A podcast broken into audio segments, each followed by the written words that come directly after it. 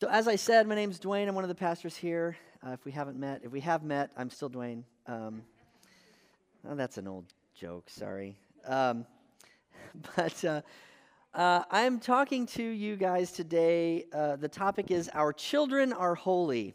We are in this message series called Everything is Holy. And so before I get started, two things I want to point out today. Number one, I did not construct this message by myself, for good or bad. I actually worked on it with my wife, Elisa, because she has so much experience in child development, and so we talked a lot about this, so I want to give her a shout out there.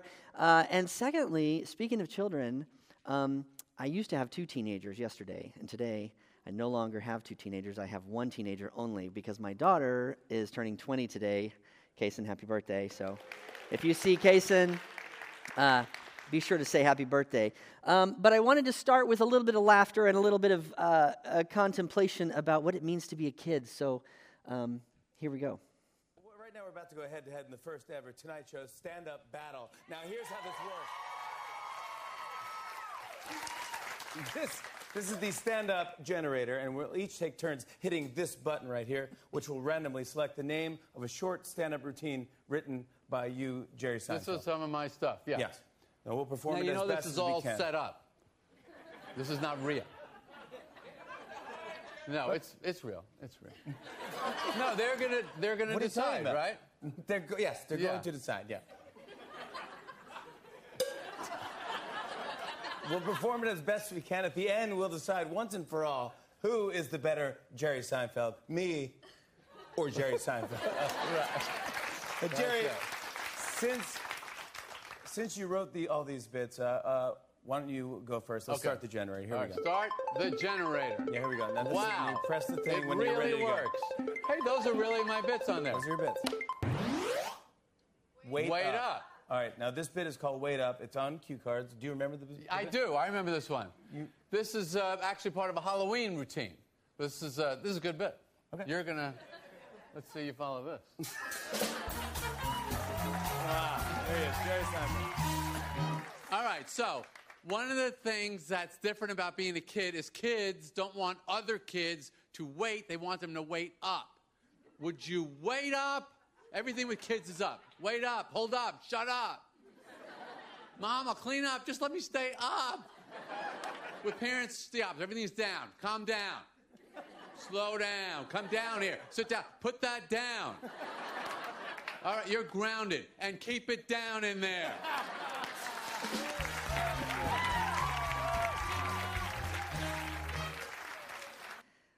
So that's the bit. Everything with parents is down.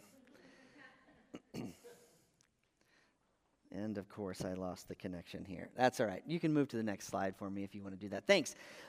So today my task is I'm going to have to convince you that children are holy. And I say convince on purpose, because even though I'm going to stand up here and say children are holy, and you're going to nod your head in agreement and say, oh, yes, of course, children are holy, they're beautiful, they're wonderful.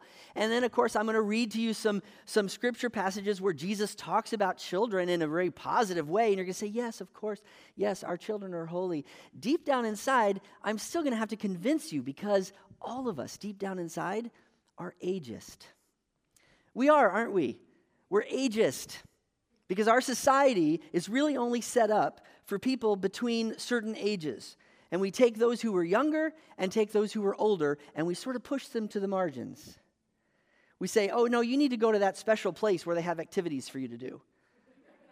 Like, what is the difference between a preschool and a senior center? Like, right? It's really all designed to just get them out of our way so we can live the life that we're supposed to live, right?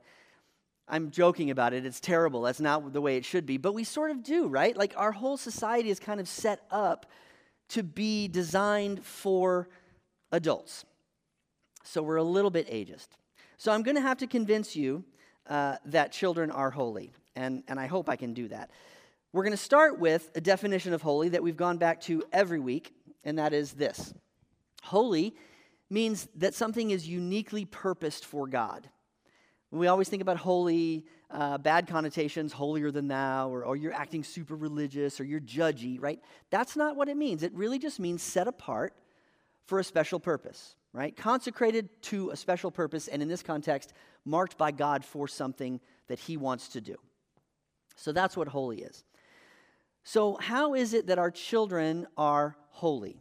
Well, I promised you I would start with some Bible verses, so that's what I'm going to do. I'm going to talk about some scripture. There are two stories in the Gospels, and actually both stories appear in all three of the synoptic Gospels, Matthew, Mark, and Luke. And so I'm going to address both of them, but not all three places. I'll just read one of each.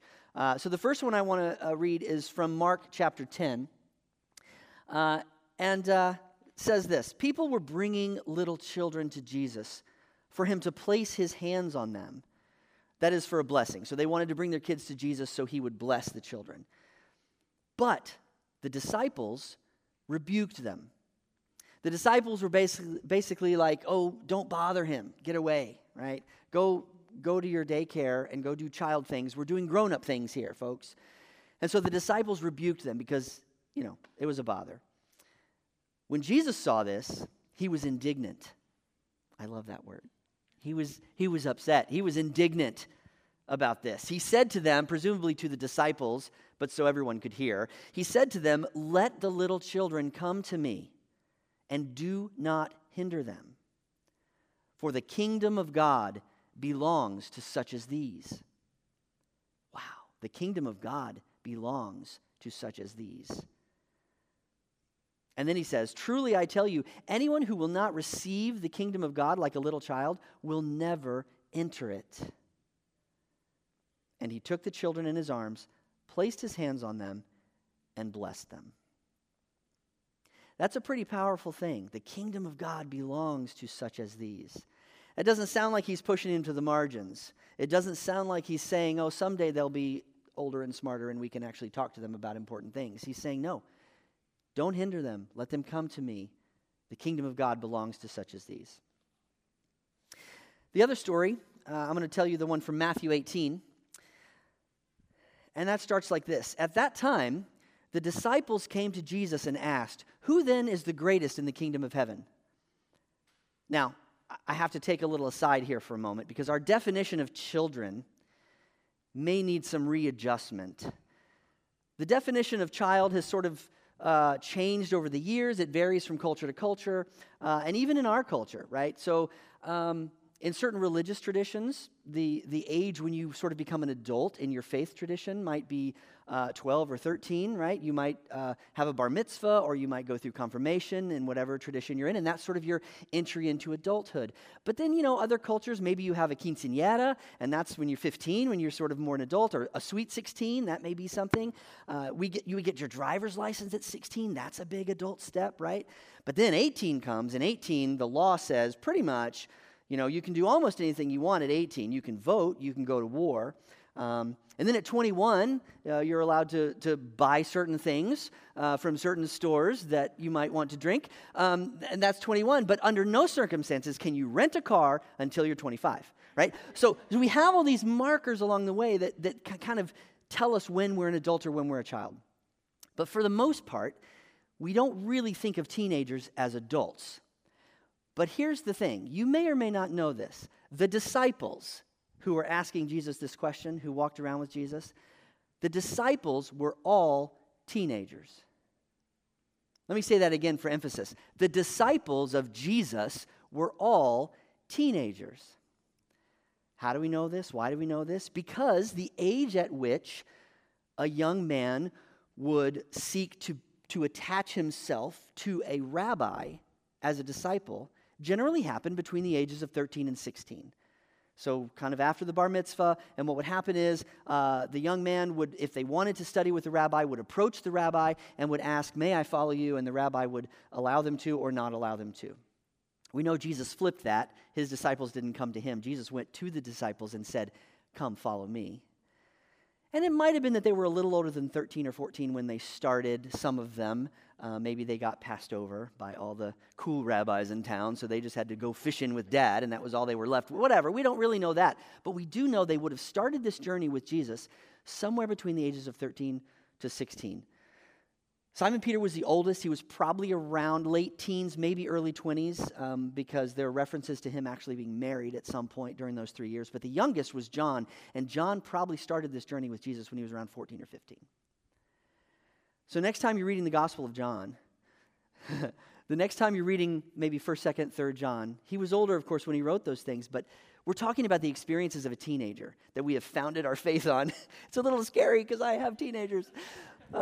I'm a little afraid to send my teenagers into the grocery store alone, you know, and it's like, here we go. Here's the teachings of Jesus. We trust you with this. Go save the world. Go into all the world and make disciples, teenagers. Anyway, the point is, we got to readjust what we're thinking about when we're thinking about whether kids or teenagers even are old enough or mature enough to handle something, right? Back to this verse. At that time, the disciples came to Jesus and asked, "Who then is the greatest in the kingdom of heaven? And see, now that question makes sense, right? Because we know they're teenagers. They're like, who's better? I'm better. No, you're better. I'm not. Jesus, who's best in the kingdom, right? That's a teenager thing. So they ask this question, and Jesus engages in an object lesson. If you've ever taught teenagers or high schoolers, object lessons are the key, right? So he gets an object lesson going, and he brings a child in, and he puts the child in front of the teenager so they don't miss the point. He puts the young child in front of his disciples, and he says, "Truly I tell you, unless you change and become like little children, you will never enter the kingdom of heaven. Therefore, whoever takes the lowly position of this child is the greatest in the kingdom of heaven. And whoever welcomes one such child in my name welcomes me." Another doozy, right?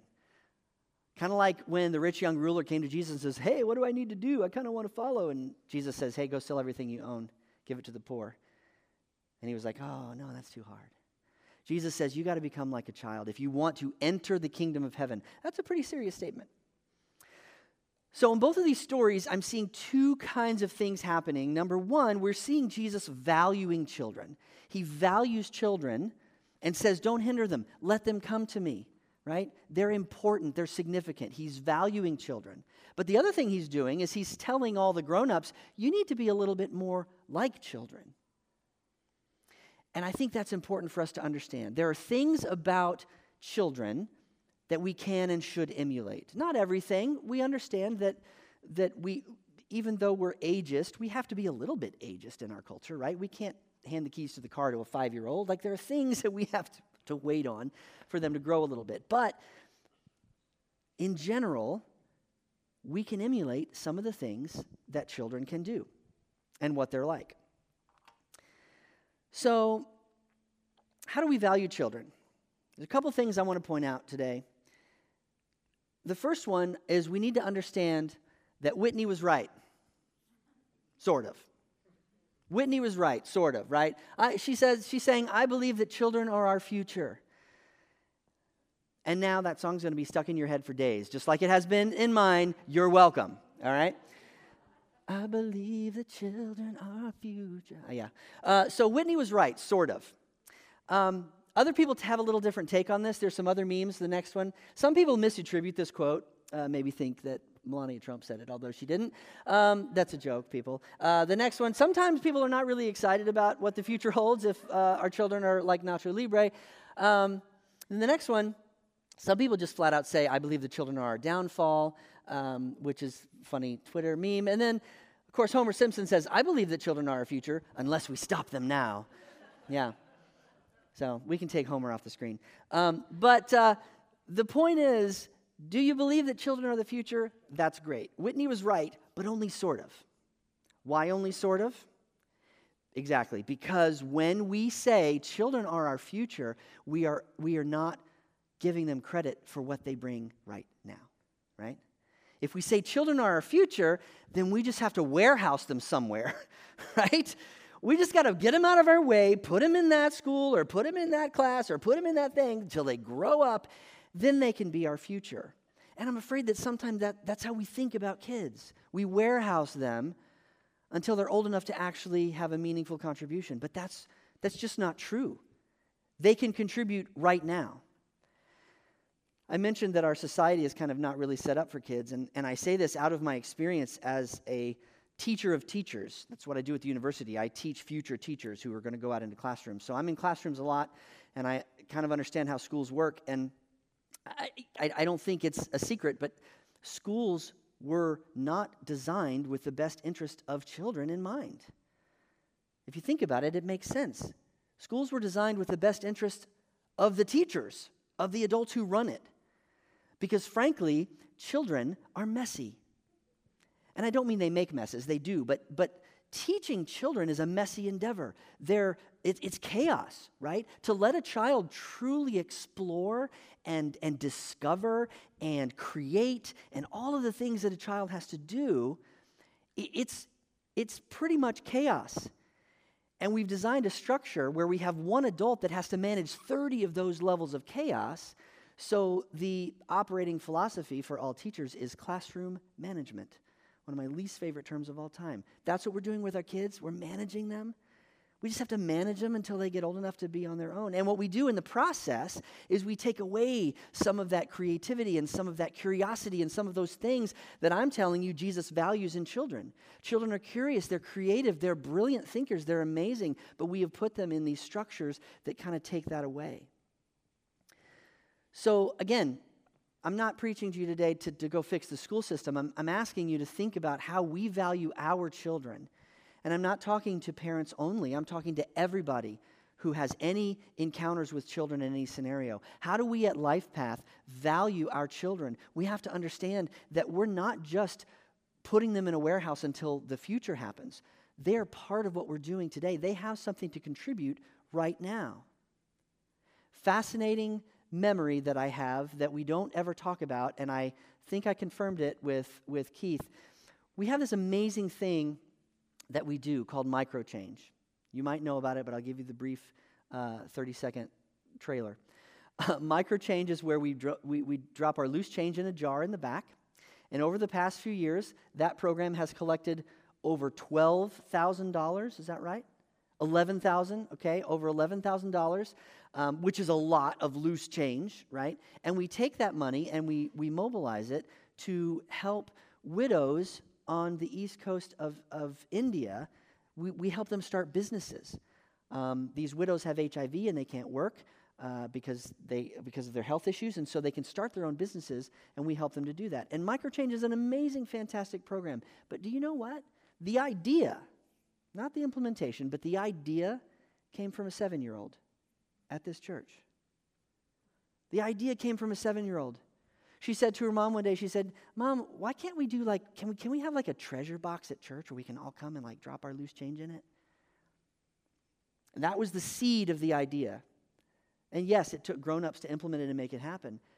But that's a brilliantly creative thing that has led to nearly $12,000 in aid across the world. Children can contribute right now if we listen to them, if we engage with them, and help them be part of our community and not just sort of warehouse them in the future. There's a great Frederick Douglass quote. I think I have it up here. Yeah.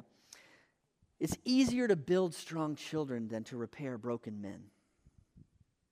Now, he was talking about the immorality of slavery in the context he was writing about, but it applies on such a broader level, right? So much easier to build strong children than to repair broken men. If we warehouse our kids and think, oh, they're the future, but we're not going to deal with them right now. Let's just get them grown up. By the time they are grown up, we're going to have to do so much repairing. And I'm kind of seeing that as a college educator. I have college students, and there's a lot of young people in their late teens, early 20s who have a lot of healing and a lot of brokenness that they have to fix because they've kind of just been pushed to the side because our society is not really embracing them. So I think that's the first thing. We have to understand that Whitney was right, but only sort of, and that means we have to understand that children have value right now. They can contribute right now. The second thing I want to talk about is reframing some of these negative things, because we all think about there are some negative traits of children, right? And we've said them about our own children, those of us who have kids. Sometimes if you've been around kids, maybe there are things. The first one I think about is that kid who asks too many questions. The kid who asks too many questions, right? It's like so annoying, stop asking questions. But Why don't we reframe that as curiosity? Have you ever met a full-grown adult who's curious? Aren't they the best at parties? Like, they are interested in so many things. They play music, they write poetry, they read about rocket science, they're really interested in this and that, and they watch documentaries, and they can have a conversation with you for hours about 12 different topics. We love curious grown-ups. But the curious kids, shh, stop. I don't want to answer. I don't know why the sky's blue. Stop, you know, whatever. Like, so that thing that we think of as childlike, we can reframe that and think, hey, this is actually a positive thing. When Elisa and I were parenting our young children, we were very early in the stages of the parenting game and reading everything we could get our hands on. One of the most transformative ideas that came across our path that really changed the way we thought about how we parent is the idea that we weren't raising children. We were raising adults, right? The goal of good parenting or good teaching in an elementary classroom, whatever, the goal is not well-behaved children. The goal is adults that are healthy and fulfilled and interested in the world and, you know what I mean, they're contributing. So as soon as you start to see that child as something that is not really negative or a burden or getting in the way of our adult life, so we have to warehouse them, right? If we think of it as, oh, there's actually positive things here, we can get a little closer to what Jesus was saying when he says, let the children come to me, don't hinder them. Another one of these traits might be demanding. You've heard a kid who's demanding. They know what they want, and that's all they want, and they will not compromise.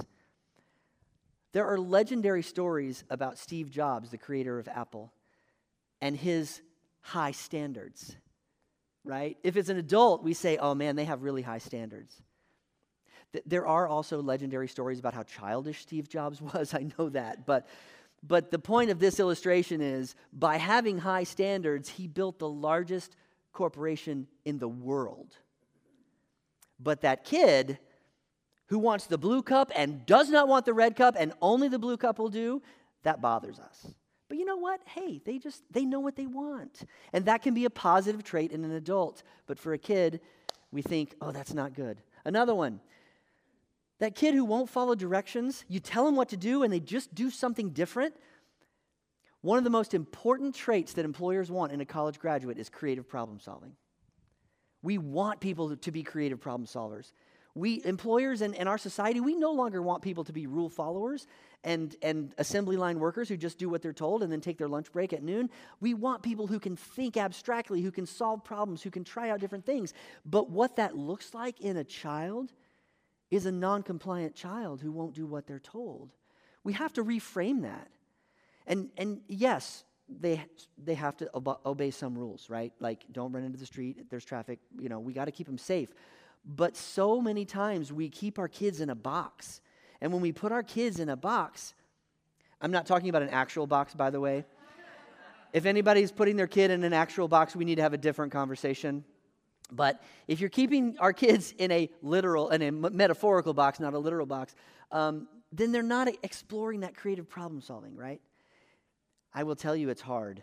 This idea of not just parenting, but having kids in our community, allowing them to be themselves, it's time consuming. It, like I said before, it's messy. It's a little chaotic. But it's worth it in the end because they grow up to be the kind of adults we want. The last one I want to say is... kids who are easily distracted. You've seen that. Kids who are like, oh, let me follow the squirrel or whatever, right? But they're perceptive. They notice things. So we can reframe some of these things that we might consider to be negative and realize, wait a minute, when that child grows up, they're going to have amazing success because of that trait.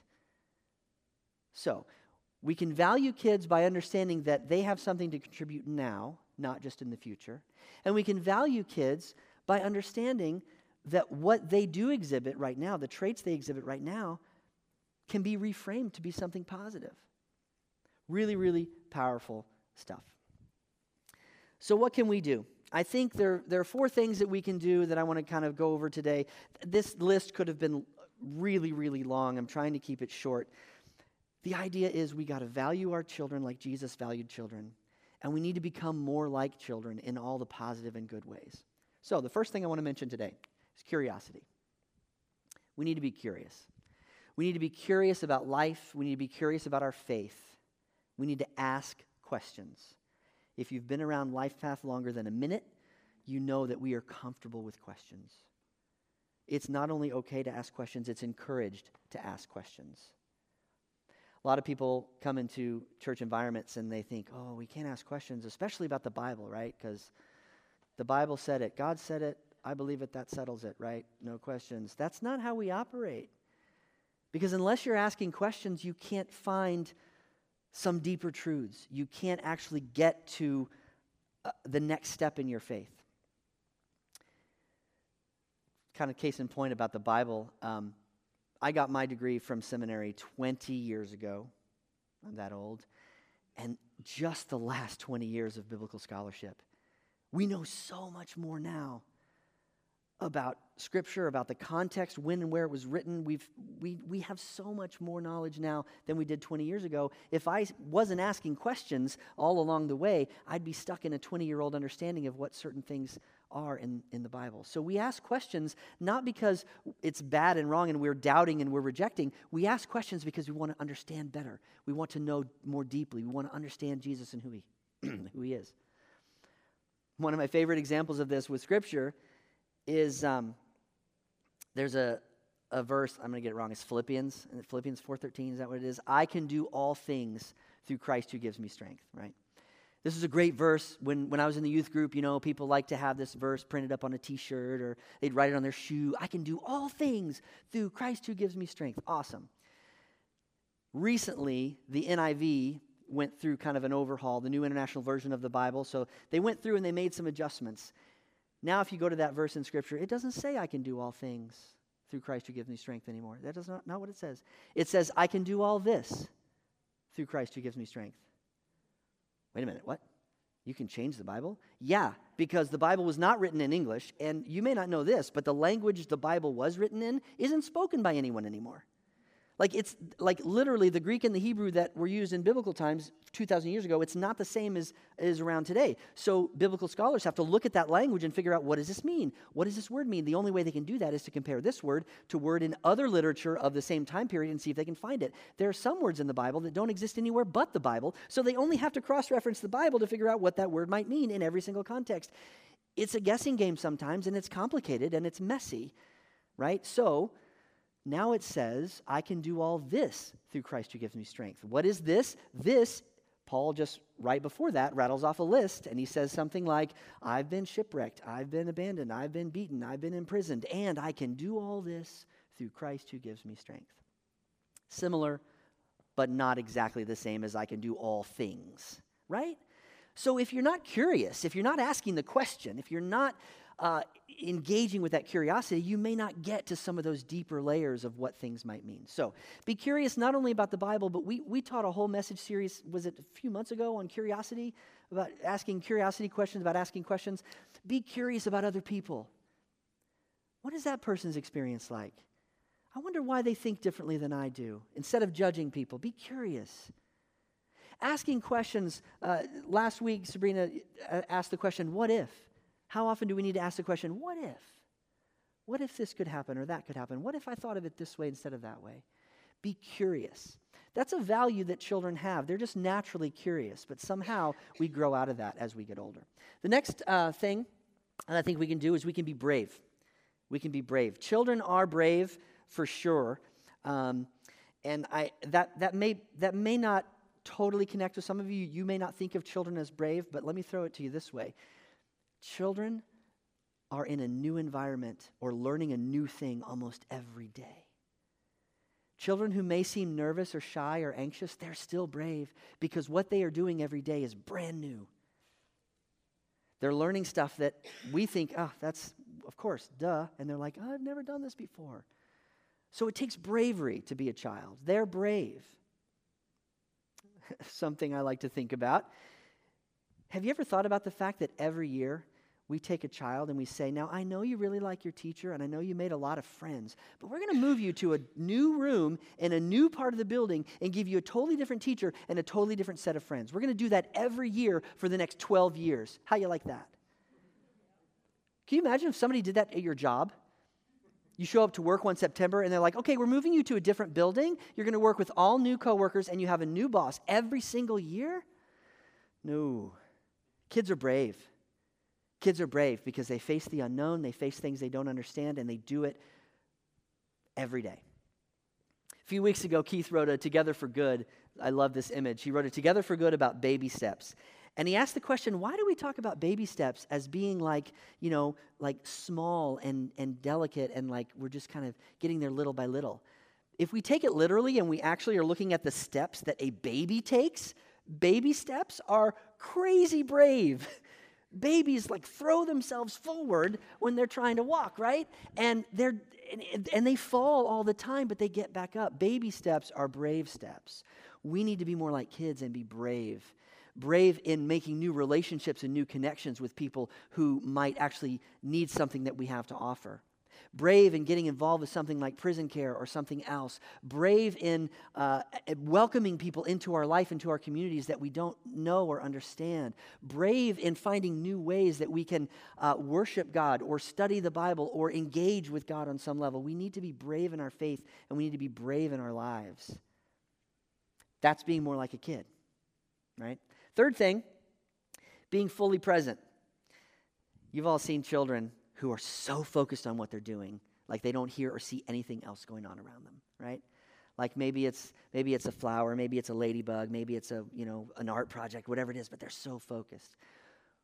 We can handle a little bit more of that in our own lives too, right? Being more fully present. Have you ever had a conversation with an adult and you just get the feeling that maybe they're not fully with you? They're talking to you, but maybe their mind is elsewhere. Yeah? Have you ever gotten that feeling when you're having a conversation with me? It's okay, be honest. Yeah. My brain goes a million miles an hour, and sometimes I just can't help it. I'm like, I'm talking to you, and I want to hear what you're saying, but I'm also thinking about 17 other things. And sometimes I walk away from a conversation, and I kick myself because I'm like, you know, I can't remember a single thing that person said. And so then I know I wasn't paying attention, so I try to do better. But being more fully present is important. To really give someone your attention. One of the lessons that I learned from this is really great. Early in my career, I was a youth pastor, and then I went to California, and I was a youth intern at a really big church. And the youth pastor at that church was fairly well known. He wrote a book, and so people would come to the church for these big conferences. And so he would teach on youth ministry, and I was a youth intern at that church, and so I was kind of on the staff team that was helping out with stuff. And I had a very special job, and I had never heard of this before. That was crazy. He actually asked me, he assigned me to stay with him. As soon as he was done teaching, he would step off the stage, and of course people would come and want to talk with him, right? Because people always want to engage with the guest speaker after something like that, right? So people would come up, and they would want to talk to him. My job was to stand next to him and watch the clock, because he's like, I don't want to look at my watch. I don't want to send a message that I'm not with these people. So he was fully engaged in a conversation with everybody that he was talking to and really present. And my job was to make sure, okay, now it's time for him to move on to the next thing. And I would step in, interrupt politely the conversation and say, Doug, we've got to move on to the next thing. And I was like, wow, what a cool thought process that he went through to say, I want so badly to be fully in the moment, I'm going to put things in place that will prevent me from being distracted about what's happening next, right? I love the movement towards mindfulness that's happening in society. We're all thinking about being more fully present, being more mindful, being more in the moment. Kids are great at it. We could be better at it. Enjoy what's happening right at this moment. Whether it's with another adult, whether it's with a child, whether it's with anything, be present. The last thing I want to say today is what we can do is we can value everyone. I've talked a lot about valuing children today because children are holy. Our children are set apart for a purpose. Jesus would not have said, let the children come to me and the kingdom of heaven belongs to such as these if children were not an important part of the kingdom. So we need to value children.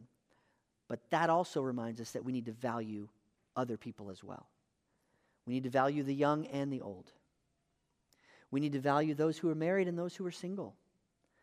I've been in a lot of churches that do a great job of valuing people who are married, and they kind of leave single people out of that equation. We need to value what they have to say. We need to value what everyone has to say, young, old, male and female.